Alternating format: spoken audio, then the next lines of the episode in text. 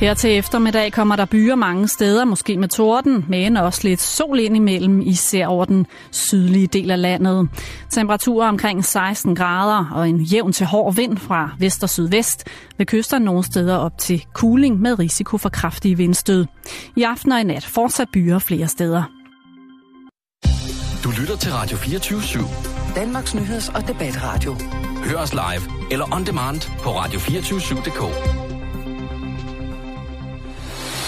Velkommen i Bæltestedet med Jan Elhøj og Simon Jul. Når jeg bliver en stor pige, så vil jeg giftes. Giftes med farmand, fordi han er så rar. Jeg giftes med farmand, for farmand er så rar.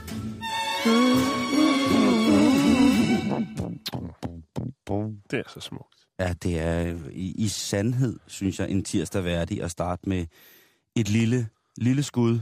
Tænk, hvad den sang har gjort.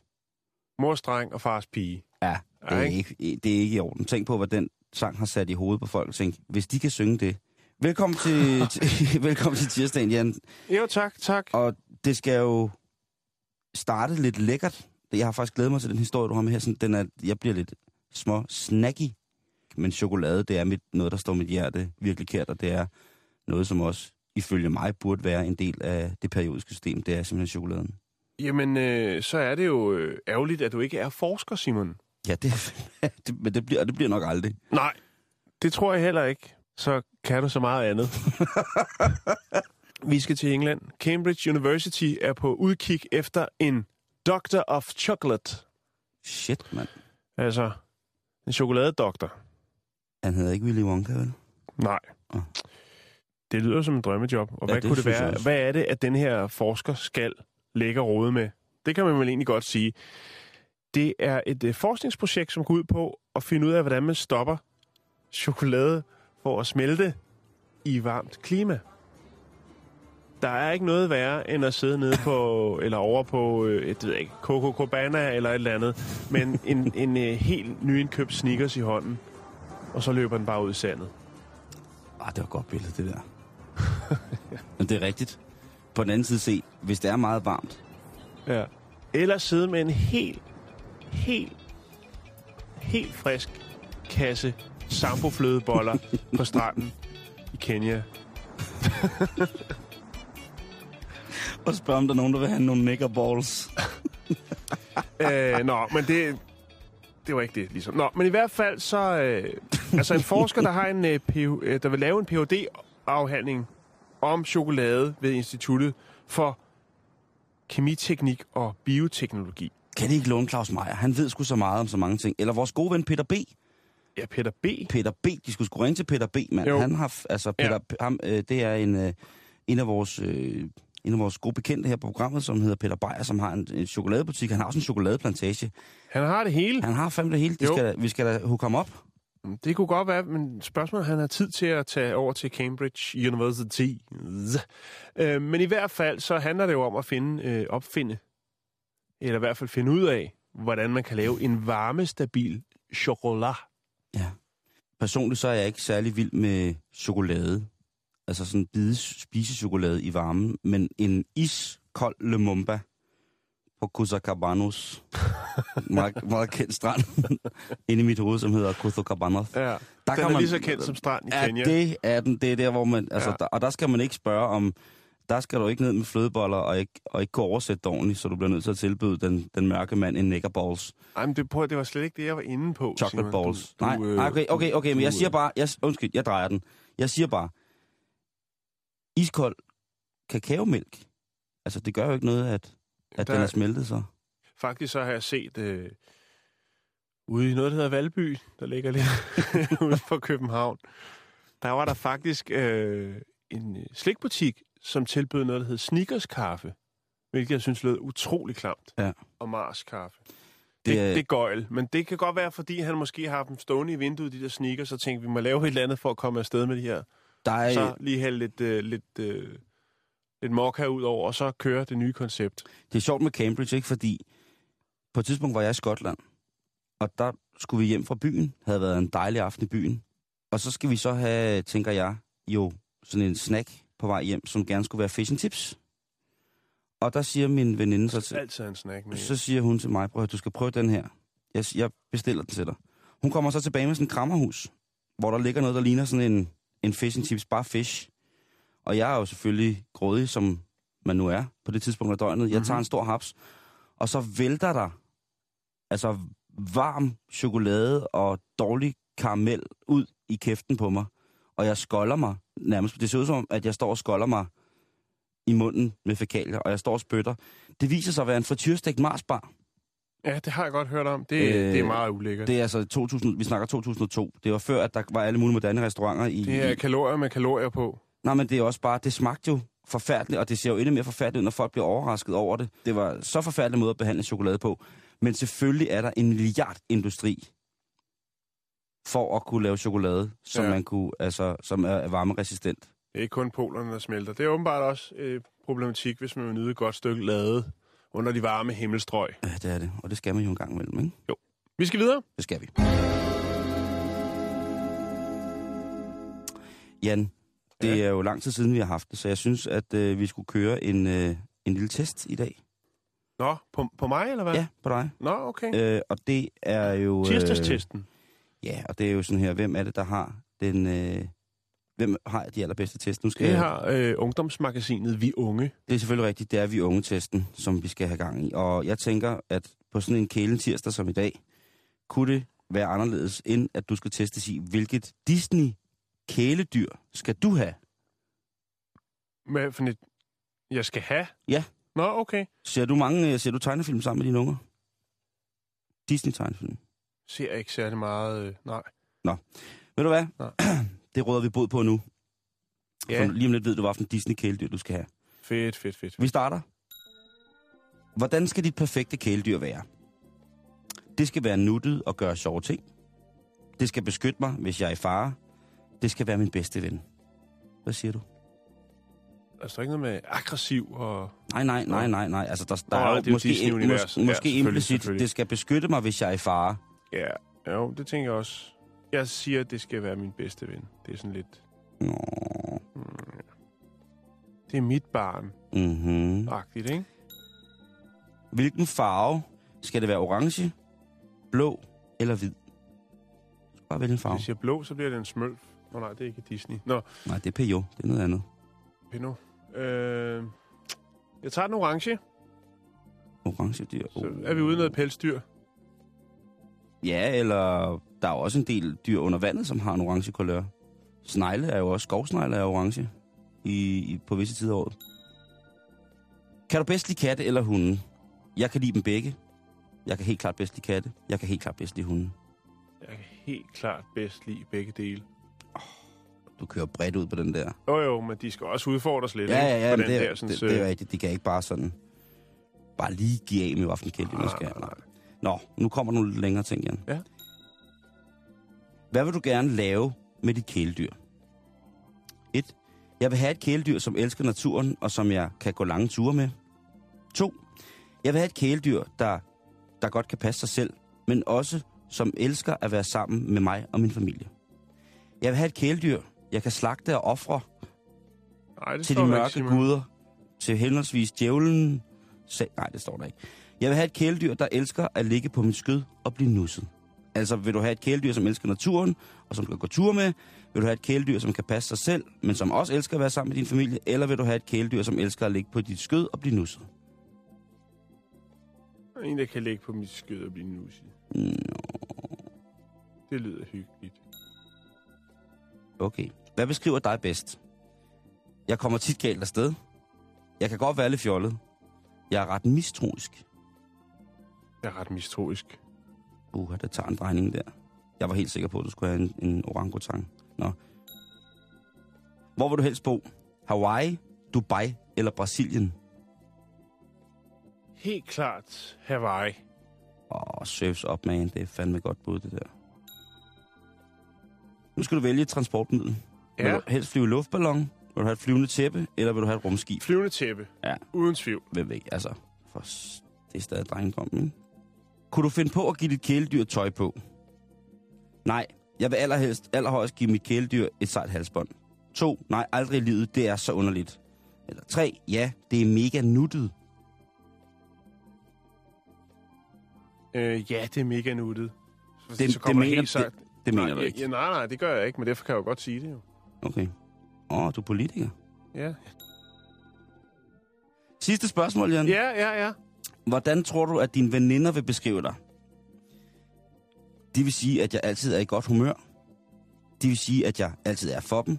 Eller vil de sige, at jeg elsker min familie mere end noget andet? Hvad siger dine veninder om dig, Jan?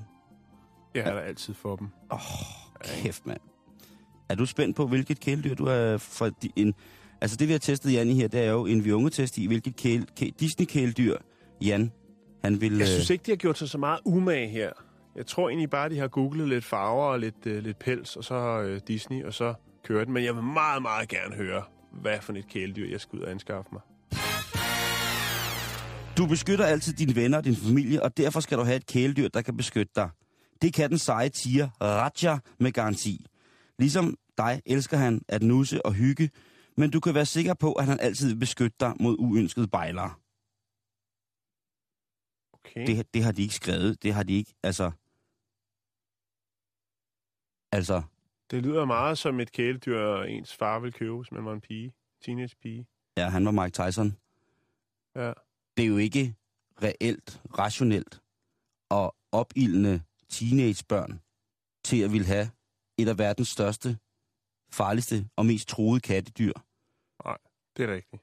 Ligegyldigt hvor meget plads du har, så må man ikke have tiger i Danmark. Det er ikke nok plads.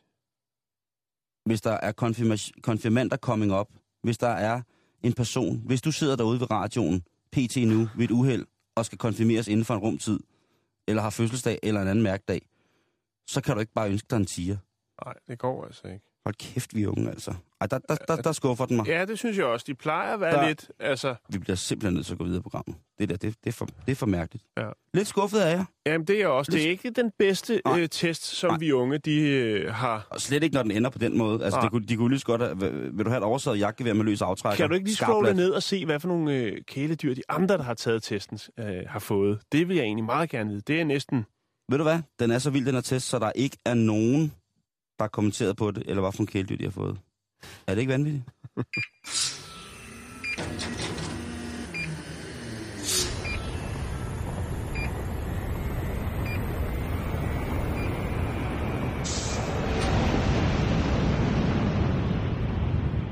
Ja, det er så kan jeg sidde og lappe mig i den lunds der, du lige smider over til mig. Ja, det er nemlig rigtigt, fordi at... Øh, der er jo nogen, det har vi jo haft før, der er nogen, der har, har skrevet, at når de ikke var blandt os længere, så ville de gerne have fra med stil.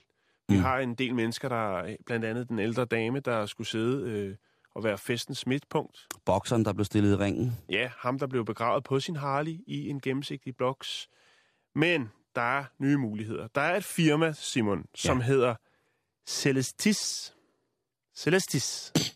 Ikke tis, men Celestis. Celestis. Ja, jeg vidste. Jamen, jeg kunne lige så godt tage den derhen, for Ja, jeg vidste. ja, ja, ja. men den ender der. Men de har en, øh, en rumtid Oh, du leger med ordene. brugt, ja, hvad skal man sige, folks penge på at sende dem ud i rummet.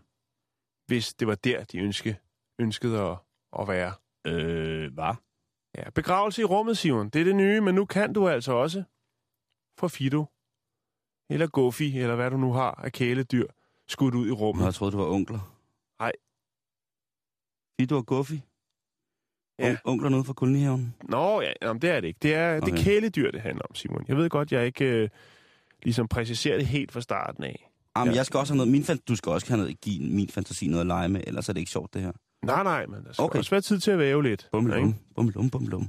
Gobelinger, de laver ikke sig selv. Nå, øhm, det er altså et nyt tiltag, som øh, Celestis, de øh, tilbyder, fordi at, altså, det er i USA, Simon. Mhm. Og der er folk, altså, og det her, det er simpelthen new opportunities mm. For the American people with a lot of money that don't know what to do with. Oh my god. Stadigvæk tilbyder de jo folk, øh, hvis det står på deres testamente, der er betalt for det, at skyde dem ud i rummet i forskellige pakkeløsninger. Man kan godt lige komme op og snuse, og så kan man komme lidt længere, og man kan også få en tur til månen, så kan man lægge det op og What? tænke over tingene. Men nu kan du altså også få din kæledyr skudt derop. Ud, kæ, kæledyrets aske ud i rummet. Eller? Ja. Altså, man kan starte med grundparken. Mm. Det er ligesom, når man er i begravelsesforretning. Ikke? Der er Ja, sådan en ja. grundpark, du ved, hvor der kommer en med en trillebør, og så bliver du viftet ned i et hul, eller...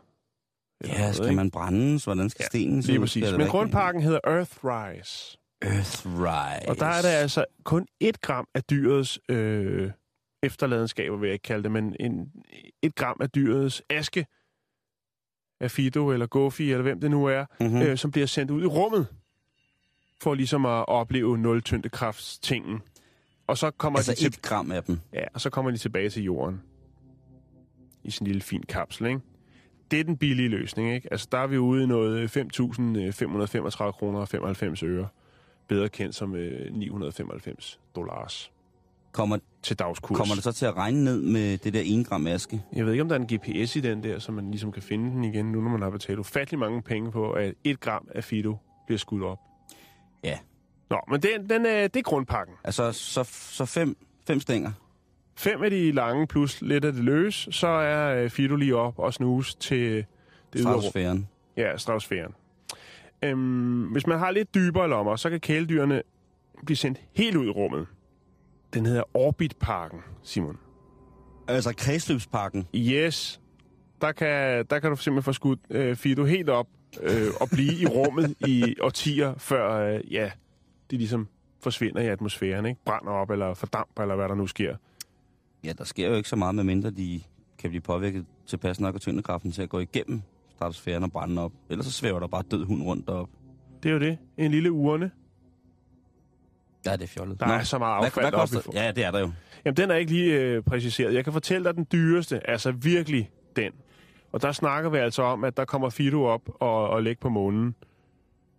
Så er vi altså op i øh, 69.547 kroner og 15 øre ved dagskurs. Bedre kendt som 12.500 dollars. Tænk, at man kan få noget på månen. Altså, jeg ved godt, 70.000 kroner er mange penge. Men tænk, at man i 2014 kan få noget til månen.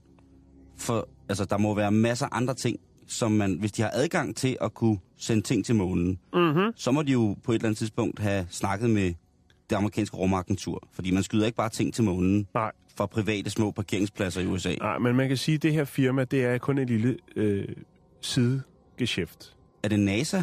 De, øh, nej, det er det ikke.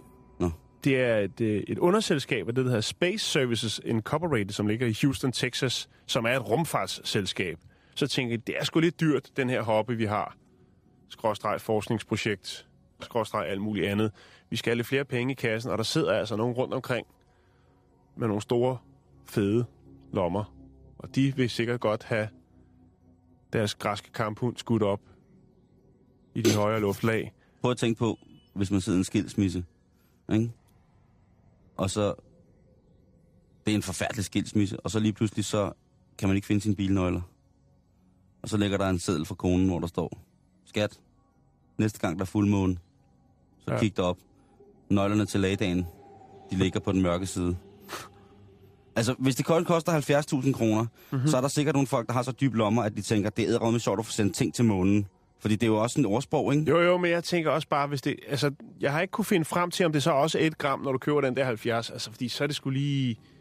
Sagde nogle små urner, der flyver rundt derude, så... Jo, jo, men jeg tænker, at, at det er jo, altså når, som sagt, at det er brændt. Altså jeg tænker ikke, at man skærer et lunds ud af det døde dyr og sender op. Altså, for fordi så er det jo, altså, ikke. Altså, en tand altså, eller en, et øjeæble eller en hornhinde, man sender afsted. Det er jo, altså, det er aske. Så tror jeg altså, at øh, et gram aske kan godt, kan godt være en betydelig del af Mm. Fido. Altså hvis man nu, tager, hvis man nu tænker, at, at Fido er en kortbenet Jack Russell, og den så bliver kremeret efter, at den er død af naturlige årsager og har haft et langt og smukt liv. Vakuumpakket. Lige præcis. Og Ja. ja. så er der den her aske tilbage. Altså det er jo ikke til at vide, øh, hvad det Nej. er. Og, og, Og hvad med resten? Hvorfor skal man skille det? Jamen, jeg ja, ved jeg, ikke. jeg synes også, det er også mærkeligt at sende, sende lidt af Fido til månen, og så lade resten af Fido være øh, hjemme i skotøjsæsk på kaminhylden. Det forekommer mm. mig lidt, øh, lidt bizart. Ja. Men, men nu ved vi det. Celestis var de første, der lavede den såkaldte månebegravelse, som man så åbenbart kalder det, når øh, den her sådan lille urneting, den øh, lander på månen.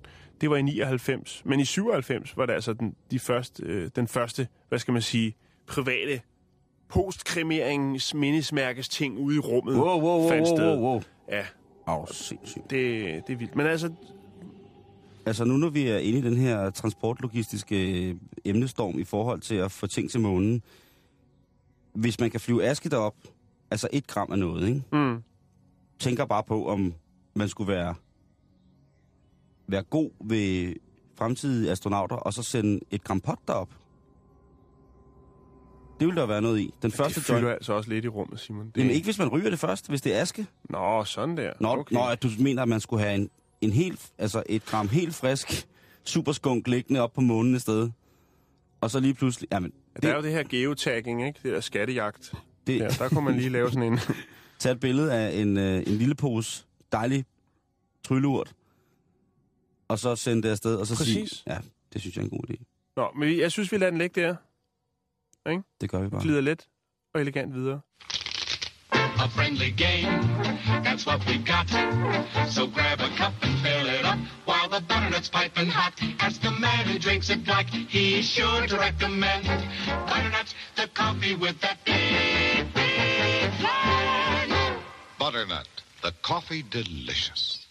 Vi skal en tur til Texas, Jan, Ja, til USA, fordi vi skal snakke lidt om det der med, når karma-karusellen, den rammer en for fuld udblæsning. ja. Og øh, en af de mennesker, som desværre... Karma-karusellen. Ja, Det, Jeg er med. Jeg ved ikke, Jeg er det var på- lidt det- Remy-agtigt ord, men nu kom den. ja men jeg vil godt anerkende dig for lige at hive den op af Øhm. hatten. Det... Vi skal snakke om en gut, som hedder Jonathan Sainz. Og hvis man har fulgt med i bøsse og i det hele taget homo-forkæmpelsesmiljøet i Texas, som har haft det lidt svært, fordi de er jo en lille smule mere rabiale nogle steder i Texas, end de er. Inden at Florida blev officielt øh, crazy kugeluk-stat, så har vi jo altså i mange år benyttet os af de sjove indfald, som der kom ved at bare betragte, hvad der skete i sydstaterne i USA. Mm-hmm. Og en af de ting, som det har selvfølgelig ikke været sjovt, men det har jo været, at øh, LGBT-miljøet har været voldsomt under pres, fordi at mange af de her øh, højreorienterede republika- republikanere, som sidder som guvernører og som embeds, højtstående embedsmænd, ja, de er jo meget kristne på mange måder. Og de tilhører i hvert fald tit og ofte en menighed, som ikke synes, at øh, ægteskab blandt andet mellem to af samme køn skal være noget, som deres børn eller fremtiden skal helst skal Mm. indeholde. Ja. Og der har Jonathan været en af dem, blandt andet. En voksen mand? Voksen mand, fire børn, øh, troende katolik, og har været højreorienteret øh, operativ i Texas i mange år. Han har været en af dem, som har sagt, prøv at høre, stop nu med det der abort. Ja. Abort skal forbydes, det er ikke godt for noget, og hvis man er gammel nok til at stænke ind, så er man også gammel nok til at tage imod det, der kommer ud. Sådan, sådan har han kørt den, ikke? Den her søde katolik, Jonathan, han har selvfølgelig været gift. Det er man selvfølgelig som retmæssig troende, hvis man på en eller anden måde skal overbevise samfundet om, at det er legitimt, at man har fire børn, og at man engang en sjældent stund nyder det kødelige samvær, så er det jo klart, at øh, man bliver nødt til at stille sig frem og, og sige, at man er gift. Og han har været gift i rigtig mange år sammen med hans kone Corinne Morris Rodriguez Sainz. Og på et tidspunkt finder han så ud af, at deres forhold måske er så perfekt som overhovedet muligt. Nå. Og det er nok mest fordi, at Corinne, hun siger, prøv at høre, skat, nu går det altså for vidt med det her projekt, du har gang i med at bare hade på alt, alt og alle, der er anderledes end lige præcis, hvordan din verden hænger sammen. Mm. Og det bliver Jonathan selvfølgelig rasende over, så han siger, prøv at høre, så kan du skride. Så jeg, Gud, han holder med mig, Det er mine mærkesager. lige præcis, og Gud, han er med mig. Stor rar Gud, han holder hånden over mig. Og så siger hun så, ved du hvad, der er måske noget, jeg også lige skal fortælle dig, og det er, at jeg har en kæreste, siger konen. Så der, hun har altså været utro. Og konens kæreste er så også en kone. Så hun er i mellemtiden mellem, at Jonathan han har gået og prakket hormor og ildebrand til alt, hvad der foregår i, Ja. ja. i det her homomiljø. Så har hun listet udenom og tænkt, prøv at høre, jeg bliver nødt til at... Altså, Smage. præcis, ikke? Jeg bliver, jeg bliver nødt til det nu. Nu kan jeg ikke, altså... Og hvordan tror du, Jonathan reagerer på det? Han bliver jo absolut stik. Han får et angsttilfælde. Ja, det gør han. Han får, ja. altså, han får tung angst, og så bliver han møghamrende sur. Altså, han bliver reelt. Så hvis han var rasende før på noget, der var anderledes, så bliver han altså nu i den grad indebrændt i en helt ny skala. Og det medfører selvfølgelig, at øh, hun bliver smidt ud af deres fælles hjem, og så starter retssagerne ellers. Henholdsvis, Retssagen lige frem. at det kan jeg love dig for. Fordi det er jo ikke bare en almindelig juridisk øh, Pimmelim, der skulle til, for at man ligesom kunne klare den her skilsmisse. Fordi nu synes hun, at han skylder ham noget og omvendt. Og han synes i den grad i hvert fald ikke, at hans børn, eller deres fælles børn, skal vokse op med et lesbisk forhold for, der, for deres åsyn. Det hører sig ingen steder hjemme. Han er altså nu gået i gang med at ifølge sit virke som aktiv katolik og politisk henvendt også i forhold til den republikanske, republikanske garde i, i Texas, så er han altså nu gået i gang med at søge staten om en behandlingsanstalt til homoseksuelle, fordi at det jo som sagt ifølge ham er en, en, en sindslidelse, som kan kureres på lige fod med, med skizofreni og alle mulige andre ting. En trist indstilling. Derudover, ja, det er det. Derudover så har han jo øh, i retten, med, i retssagerne med hans kone, hans tidligere kone, jo også sagt, at hun på, altså den eneste grund til, at hun kan få lov til at se børnene, det er, hvis hun indlader sig i sådan et program, hvor hun altså kan få en form for frelse for sine ugerninger, altså sin homoseksualitet. Mm. Og så tænker man, det er der jo ikke nogen domstol i hele verden, Nej. som vil sige Nej. selvfølgelig. Og så tænker man, hvis der er et sted i verden, hvor det skulle ske, Så er det lige akkurat der, hvor den her sag, den udspiller sig. Det er nemlig kun i Texas, at, øh, at det sker. Fordi at retten går i starten med til at sige, ja, det er rigtigt. Hun skal i en, en correction facility, altså det, der hedder en behandlingsdom, før hun kan få lov til at se sine børn. Så er der så en journalist, der får et nys om den her historie, Mm. som begynder at grave lidt i det. Og det er ret morsomt, fordi han finder jo så ud af, at der er jo selvfølgelig en masse penge involveret i det her, i forhold til, at ham her, Jonathan, han har altså nogle, han har friends in high places. Han er connected. Han er hooked up. Og det misbruger han. Og det misbruger han til fulde. Da journalisten, der er i gang med det her, så går i gang med at skrive om det der er flere forskellige øh, øh, tråde og øh, hvad hedder det, sager om det for det er blevet en ret stor ting i Texas, fordi der er selvfølgelig også en gay community, som er pissetræt af, at folk er så forstokket konservative og lige til at lukke op og skide i, og Mm. specielt øh, i forhold til lobbyistisk virke, at man på den måde kan påvirke en, en domstol. Mm. Så sagerne er selvfølgelig, hendes sager er selvfølgelig blevet anket, hans anklager er blevet, mod hende er blevet anket, og det ser ud til, at det, det ender øh, nogenlunde forligeligt. Fordi så på et tidspunkt, så blev der kaldt mandet til besindighed, faktisk fra en, fra en anden kristen menighed, som har de samme synspunkter til en vis grad på det mm. her med, at homoseksuelle børn og homoseksuelle ægteskab og sådan nogle ting og sager, de er stadig øh, fucked up i skalle, men de kan godt se, at prøv at høre, du, du kan ikke på den måde indstille din ekskone til at... Nej, altså, nej, nej. På den måde, så psykisk syg er de heller ikke. Ifølge det endelige dekret for den her, altså afgørelsen på den her første del af retssag, så kan børnene, Jonathan Jr., Jonas og Elijah, de kan tilbringe henholdsvis tre og fire dage med enten deres mor eller far, og moren skal ikke i noget øh, i nogen behandlingsdom Ja. øh, for det. Det bliver Jonathan selvfølgelig så mere rasende over, så han siger, øh, hvis du skal passe de børn, så må du ikke bruge den parfume, du havde på, dengang du boede i vores hus. Så det sagsøger han hende for nu. Mm. Han har ombord ikke, han har ikke en, noget andet at tage sig til. Det sjove er, at øh, den her ting, den finder sted lige uden for Austin i en lille by, der hedder Buda. Det ligger cirka 12 kilometer ned mod den meksikanske grænse, altså direkte stik syd for Austin.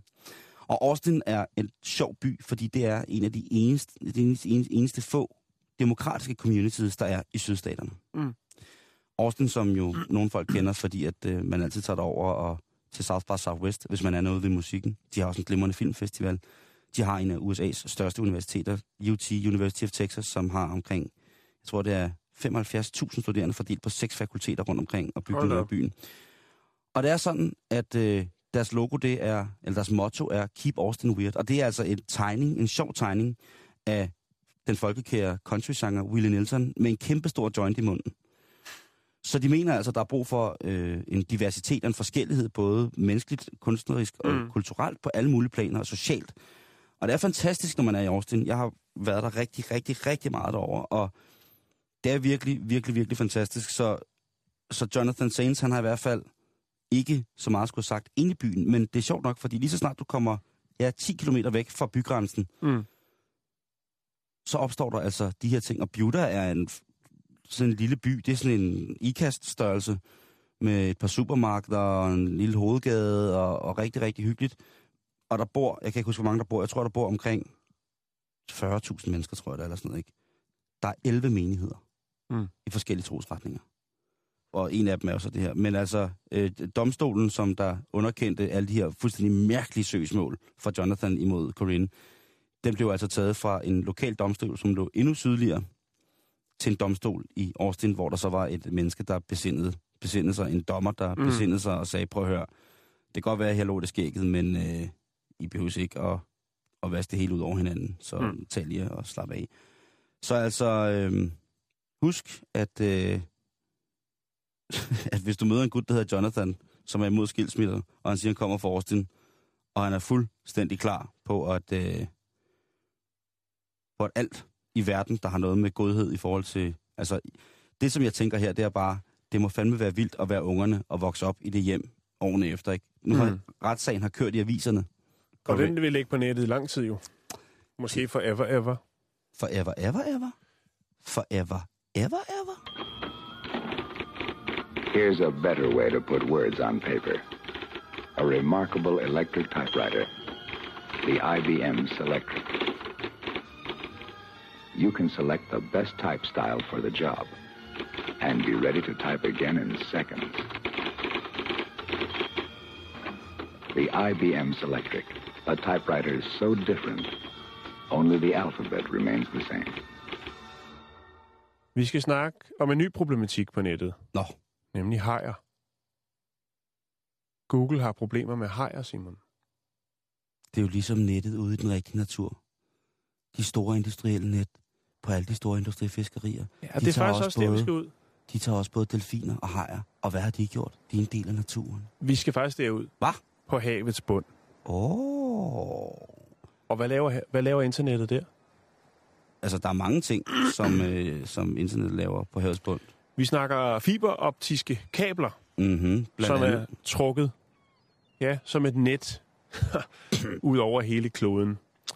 Og øh, Google har altså nu set sig tvunget til at beskytte øh, de her sådan, undersøiske øh, datakabler med en Kevlar-lignende belægning. Mm-hmm. Det er som man laver skudsikre vest af. Ja, for at kunne øh, forsvare kablerne mod hajangreb. Nå. De ja. vil på nettet, Simon. Ellers er de bare TDC-kunder og træt af pis. Det er Google. Nå, men, men, fibernet og Ja, sådan noget. ja, der fik du lige smidt din frustration over. Se, hvilket jeg godt kan følge dig nej, men jeg er ikke TDC-kunde. Nej, nej. Men jeg kender mange, der er, og de er mildest talt på grådens rand. Jeg er samme sted. Så derfor træder du på et meget, meget punkt. Undskyld, Jan. Nå, så. men i hvert fald, så, øh, ja, så er der altså lukket op for kævlerposen, og nu skal der altså øh, snores noget rundt om alle de her kabler, som ligger rundt omkring de her sådan, fiberoptiske kabler. Øhm, det er ikke et nyt fænomen, kan man sige. Man har jo allerede øh, i midt-80'erne eksperimenteret med de her øh, undersøiske kabler. Måske ikke lige fiberoptiske, men øh, Nej, men der er jo trukket kabler fra alle der er mulige steder trukket rundt omkring, kabler, ja. Og dengang, der har man altså også kunne konstatere bid i kabler, Mm. Og ikke rigtig kunne finde ud af, hvad det var. Men det var faktisk først i 2010, at øh, et fjernbetjent far undervandsfartøj ligesom dokumenterede, at hajerne altså er Tosset. den store drillepind her under vandet, der er bider i de her øh, kabler. Det er Og virkelig sjovt. hvorfor gør de så det? Der er mange bud på det.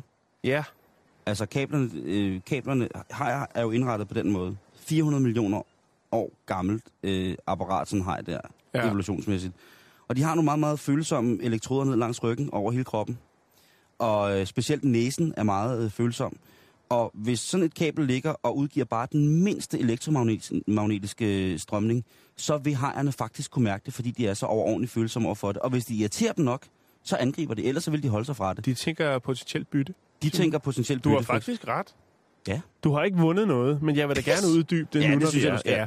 Ja, fordi jeg er, hvis der er noget, jeg er glad for, så er det hajer og internet.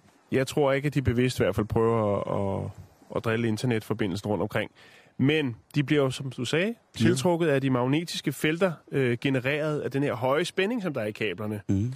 Øhm, og hajerne har jo den her biologiske evne, som de har, til at detektere elektromagnetiske felter.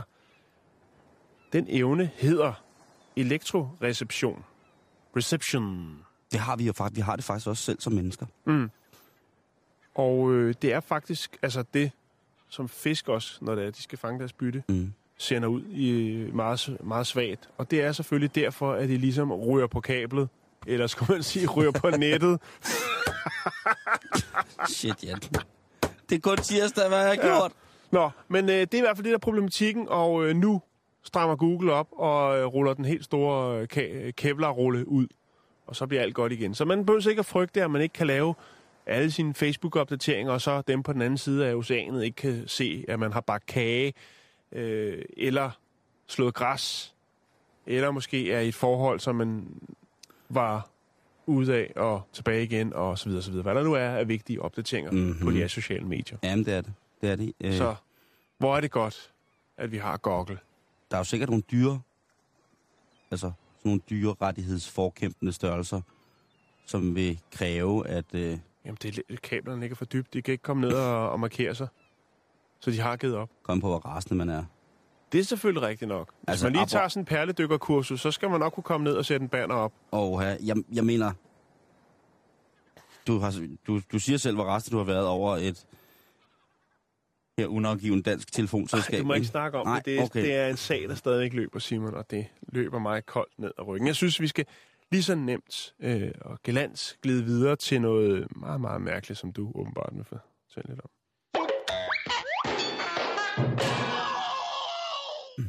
Ja, og det er altså et til skræk og advarsel for mange. Jeg ved godt, at vi laver måske en eller anden form for ungdomspræventivt radioprogram her, hvor at vi godt vil advare imod nogle ting. For eksempel advarede vi jo i vi unge-testen mod, at man skal ikke, fordi vi unge siger det, have en tiger derhjemme, som hedder Raja, fordi de har det i tegnefilmen. Det skal man ikke. Der skal man altså skille tegnefilmen, den animerede verden, fra den virkelige verden. Præcis. Det bliver man simpelthen nødt til. Ja. Vi bliver nødt til at, at ryge en tur til den amerikanske vestkyst på San Diego, ud fra det sted, som hedder Fiesta Island, eller Festøen, hvis man oversætter det direkte. Santiago. Santiago? I think it's the name of an old wooden ship. Og ja, det er jo... Jeg, jeg hungrer jo altid efter. Hver gang jeg hører... Jeg har været i San Diego nogle gange, og jeg hungrer altid efter Ron Burgundy, den store Will Ferrell-karakters udlæg af, hvad Ja. ja. Santiago betyder. Nå, nok om det. Nok om det. Jeg skal ikke sidde her og citere det. Men Nej, nej. her, der øhm, er der altså en øh, dame, som hedder Teresa, som har ment, at hendes færd på vejen skulle være i en lige linje, uanfægtet af, hvad der ellers måtte være at finde sig af andre trafikanter, eller fodgængere, eller på andre måde cyklister. Mm. Og det gør altså, at hun racer igennem en flok cyklister i sin bil. Og Hmm. øhm, heldigvis er der jo folk, som er hurtige med telefonen og fanger både bil og fører. Og politiet, de finder hende så, og de så anholder de hende. Og, så, og det, sker, det sker ret hurtigt efter det her. Altså hun har kørt i ind direkte ud i et lyskryds, ind igennem en, en flok øh, cyklister. Altså ligesom, hvis vi i Danmark holder og skal svinge til højre, der er en fodgængerovergang med lys på, jamen så er der både grønt for os og grønt for fodgængerne. Og så holder man selvfølgelig tilbage for fodgængerne. Det glemte Therese lige at gøre. Og det glemte hun måske lidt at gøre, fordi at hun... Var hun dement? Er hun en ældre dame? Nej, Nå, hun, er, hun var helt smidt af på amfetamin. Nå. Methamfetamin, som det hedder i USA. Altså hun var godt, hun havde set for meget Breaking Bad, ikke? Hun havde taget den helt store, helt store tur på The Blue, eller hvad man kalder det. Mm. Hun blev fundet i sin, øh, i sin lejlighed, hvor politiet selvfølgelig blev nødt til at trænge ind, for ligesom at komme i kontakt med hende. Hvor hun så havde siddet og lidt, lidt opperen og downeren på samme tid, tror jeg, som man nu er, når man har, har det lidt for vildt oven i skallen på dårlig amf. Og så har hun visket til politiet, hun skulle, de skulle huske at sige til dem, hun havde kørt ned og skadet og næsten slået ihjel, at hun var meget ked af det over det. Nå, det er da altid noget, hun angrer. Ja, og så øh, siger politiet siger selvfølgelig, prøv at høre, den, den går ikke det her. Altså, du, øh, har du taget noget, du ikke skal? Og så siger hun, Ja. Nej, sådan er jeg bare. nej, hun, hun indrømmer så med det samme, at øh, ja, hun havde øh, kørt virkelig hurtigt igennem det der, fordi at hun øh, var på amfetamin, men hun også havde ulovlige stoffer på sig. Så hun var bange for, at hvis hun havde kørt folk ned, så var politiet stanset, så skulle hun testes for at køre under øh, hvad hedder det, indflydelse af na- narkotiske stoffer, og derefter en kropsvisitation, og hvis hun havde, var gået igennem kropsvisitationen, så havde, havde de fundet noget i hende, som måske ikke havde været så godt. I hende? Ja. Altså i blodet? En, hvis de har Ja. taget en blodprøve? men også øh, sådan konkret fysisk i hende. Fordi hun Ej, havde... Simon. jo, det havde er hun. en af de historier igen. Jo, jeg synes, det er vigtigt, at når man har kørt, så, når man har kørt 10 cyklister ned, agtigt, så skal man også øh, så skal man have at vide, at det ikke er i orden. Og jeg, det, Therese, det er ikke i orden, og hun har også kørt rundt med en lille, lille pose amf op i dåsen. Puh, Ikke nok med, at hun har taget godt til snuden, men hun havde også lige øh, i kroppens, en af kroppens egne hemmelige lommer, havde hun også lige gemt en, øh, en lille, et lille stash til senere brug, fordi at... Øh, og hun, hun prøver jo at sige det til politimændene, og de siger, ej, Teresa, stop nu. Altså. Ja. Og så vil jeg bare til ungdommen sige, prøv at høre, hvis du nogensinde er i USA, Du har så mange gode råd. Det er fantastisk. det er gratis det her, Jan. Jo, jo, jo. jo. Hvis du nogensinde er i USA med din fisse, så lad være Ej, med... Simon. Undskyld. Nej, ikke undskyld, for det er vigtigt det her, Jan. Ja, Hvis ja, du ja. nogensinde er i USA, Og stofmisbruger. ved du, hvor lang tid hende er, hun kan komme i spjældet? Nej. 12 år. 12 år. Det manglede der bare. Altså, og, og det værste er ikke, at hun øh, har kørt de her mennesker ned. Det er en stor del- af det. Det, der var tungest i straffedmålingen for det her, det er faktisk, at hun har kørt, mens hun har været påvirket, og at hun har gemt noget på sig. Ja. Det, der, mm, det, de 12 år kunne være af det mildeste. Det kunne have været længere, hvis hun ikke havde frivilligt fortalt politiet. Altså hun fortæller jo selv politiet, at prøv at Jo. høre, øh, der, er fest i, øh, der er fest i det nederste kælderlokale. Er ikke lige sød at fjerne øh, selskabet derfra. Hvis hun ikke havde fortalt det, Se, det var en formulering, jeg kunne mere acceptere, end at du sidder og siger alle dit frække ord, Simon. jamen det er ikke, i, i den kontekst er det ikke frækt, Jan.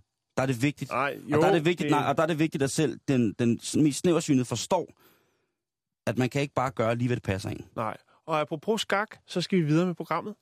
Vi skal til Tromsø. Åh, oh, nå, nå, nå. Ja, kan du lige smide en lille øh, lyd på, Skal du have noget? så vi lige kan få renset sindet? Okay.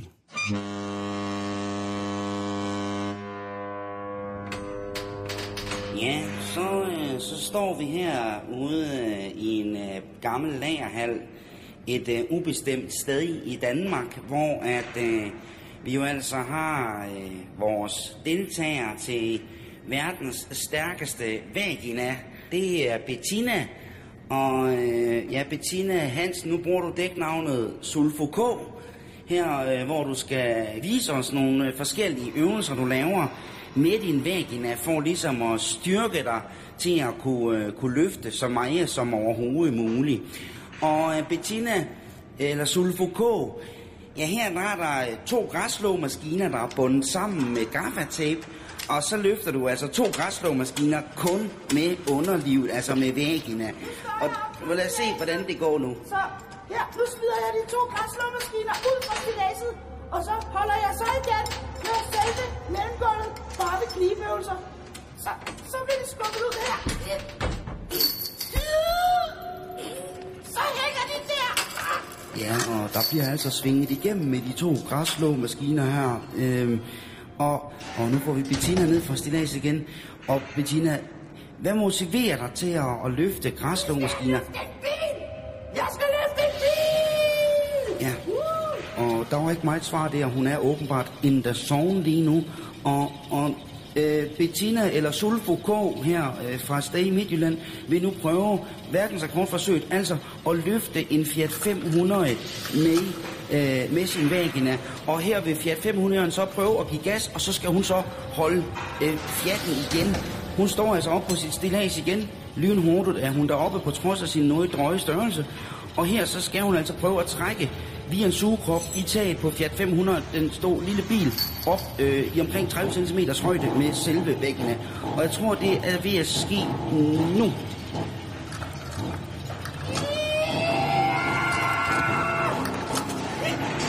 Skete det. Det var skeleløfteren Sulfo K, der her løfter en Fiat 530 cm over jorden frit svævende, kun via sin muskulatur i vagina. Det er fantastisk. Det er helt stensikker en ny verdensrekord.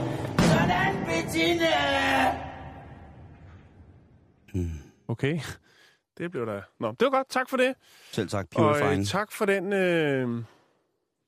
Jamen, jeg er på, jeg er på, ad, jeg er på advarselens, øh, advarselens vej i dag. Jeg er på, Ja, ja, ja. på, på de sande sandheders vej i dag, Jan. Ja, men vi bliver lidt i det, det triste.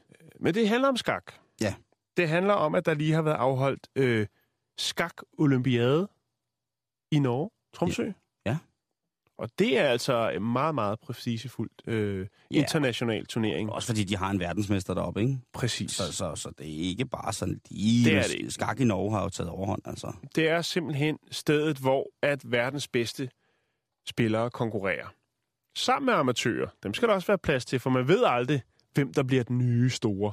Og det kan være, der lige kommer en ind med en, øh, en meget, meget øh, velovervejet højre hånd, og så river hele bordet rundt, og så sidder folk målløse. Det er sket før, Simon, men det er ikke det, vi skal snakke om.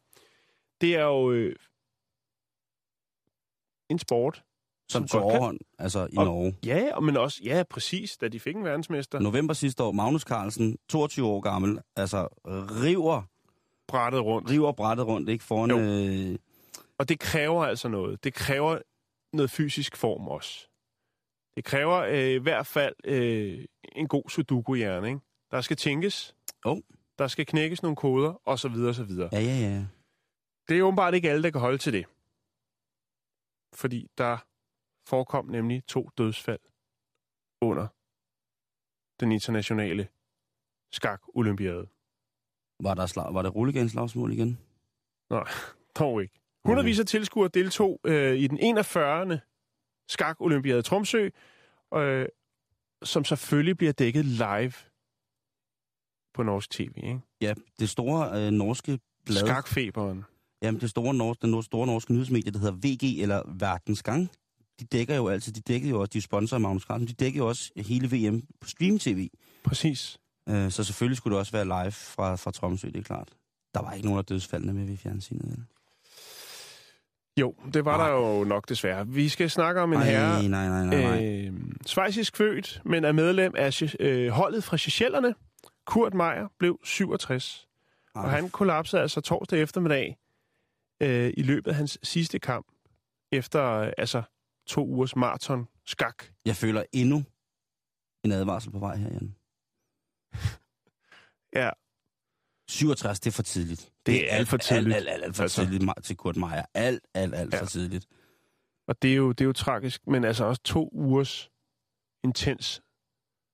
Nå, men det er det sindssyge skakmiljø. Altså, jeg, jeg, der Det er er, crazy. Altså, hvis man troede, at hooligans til fodbold og sådan noget var, var voldsomt, ikke? Nej, nej. Skakmiljøets hooligans, det er... Det er, huha, det er, det er bad shit. Det er dårlige nyheder, du. Det er, hvad det er. Det er dårlige nyheder fra den forkerte side af sporet, med, når der først kommer sådan en skakturnering til byen. Det kan jeg godt fortælle dig. Så er store, store, store forsamlinger af vilde kattedyr, som raserer boligkvarteret. Det er, Mm. det er småting, end når skakturneringen kommer til byen. Så Men skal nu man... er altså, handler det altså om dem, der sidder ved brættet. Jamen, det er det, jeg mener. Et par timer senere, der er Nej. altså en spiller fra Uzbekistan, som bliver fundet død på sit hotelværelse i det centrale Tromsø. Og man begynder selvfølgelig at tænke, er der foregået noget kriminalis? Noget kriminal, kriminelt her? det kunne sagtens være.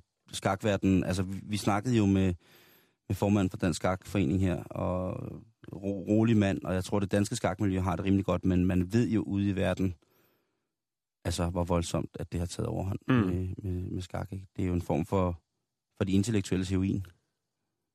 Det involverede 1800 deltagere, Simon, fra 174 lande, Mm. ledsaget en mere, en, af mere end 1000 trænere, delegerede og fans. Og fans.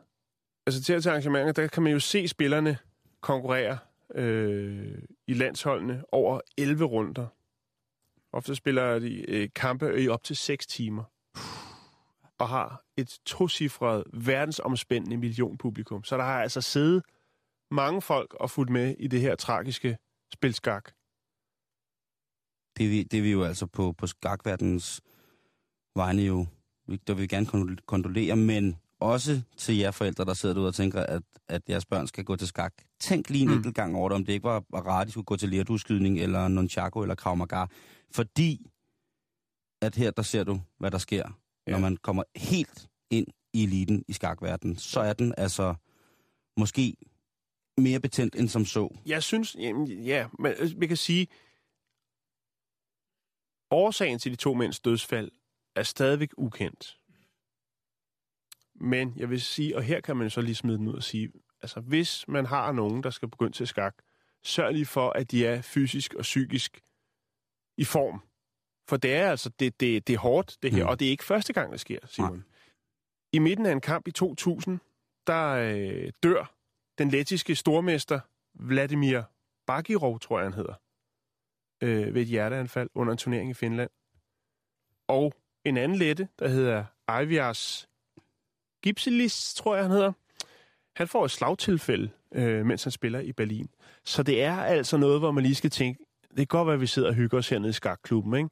Vi ja. får lidt kaffe, vi får lidt tørkage, der bliver rykket, der bliver trykket. Man skal også lige huske at løbe sig en tur, og lige lave en sudoku på vej hjem, og sådan noget, for lige at holde det hele skarpt, ikke? Og hvis man gerne vil i topfysisk form, og, fordi det skal man så åbenbart være, når man spiller skak, så kan jeg kun opfordre til, at man begynder til det, der hedder skakboksning. Vi har snakket om det før i et tidligere program omkring øh, Magnus Carlsen, men det her, det er altså blandingen helt konkret af boks, boksning og skak. Og øh, sporten blev opfundet i 2001 af den hollandske kunstner, bokser og skakspiller Lebe Rubin. Og det går altså ud på, at man kombinerer den her ekstrem fysiske boksning. Ja. Helt vildt. Har man så sådan en skakbræt, ligesom de kan have på campingpladser og sådan noget, med sådan nogle store plastik... Øh... Nej, det står nede ved siden af ringen. Der står skakspillet.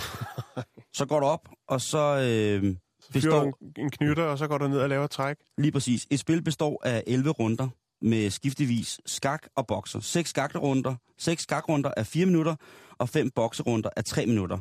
Så det vil altså sige op og boks i 4 minutter for fuld skrald, og så ned og, og sidde og spille, bo, øh, spille skak i 3 minutter, ikke? Prøv, det kræver jo endnu mere jo. Ja, men til gengæld også, hvis vi snakker om, at, at, at den, både den, den mentale og den fysiske styrke, hverken den mentale styrke eller den fysiske styrke, er optimal uden den anden part. Mm. Så hvis man i sit rum af besindighed skal udløse en voldsom energi for at kunne bokse, og senere hen kunne administrere energien, sætte sig ned og et roligt åndedræt og i et sendpunkt med sig selv, beskæftige sig med et taktisk, matematisk kalkuleret spil, jamen altså, så er skakboksning det helt rigtige. Her får du altså kombinationerne op at køre.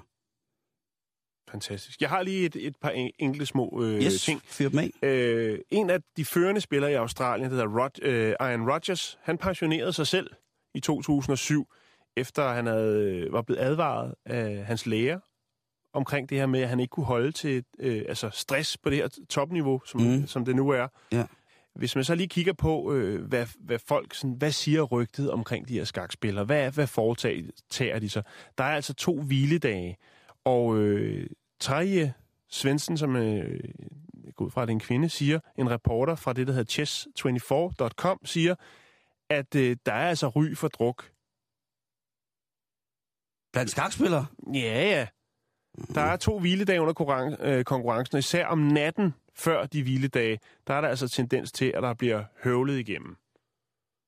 Shit, der er man. sikkert vores kar og alt muligt andet, der rører ned i. Og det er klart. Du ved selv, hvordan det er, Simon. Ja, ja, ja. I men... unge dage, når vi var på On The Road, Puha, så ja. fik man lige et par glas, og så ja, det gjorde man næste altså. morgen, så skulle man stå og sige, hvad så, Ejner? Og så, puha, så skulle man lige ned og spule, spule bag den store højtaler, og så videre, så videre.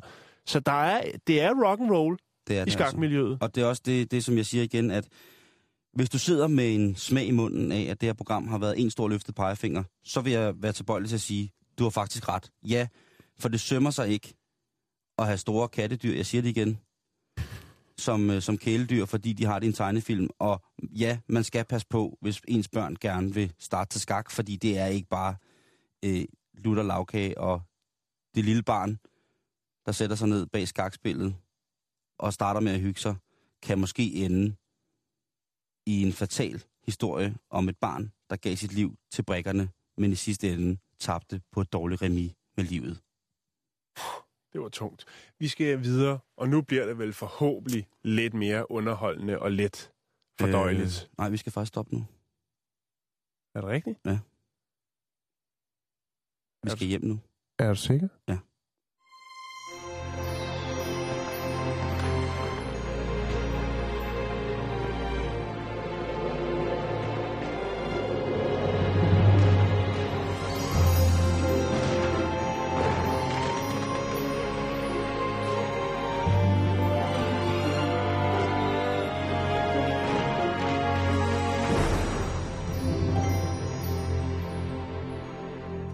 Jan, vi når ikke mere i dag. Nej, vi havde ellers et par historier ærmet, men øh, dem kan vi jo bringe på banen i løbet af ugen. Må ikke vi kan. Med mindre at andre skrevne presser eller radioprogrammer vælger at tage historien op, så smider vi dem ud til siden, for vi vil være de første hver gang. Tak for i dag, og på genhør igen i morgen. Du lytter til Radio 24 /7. Om lidt er der nyheder.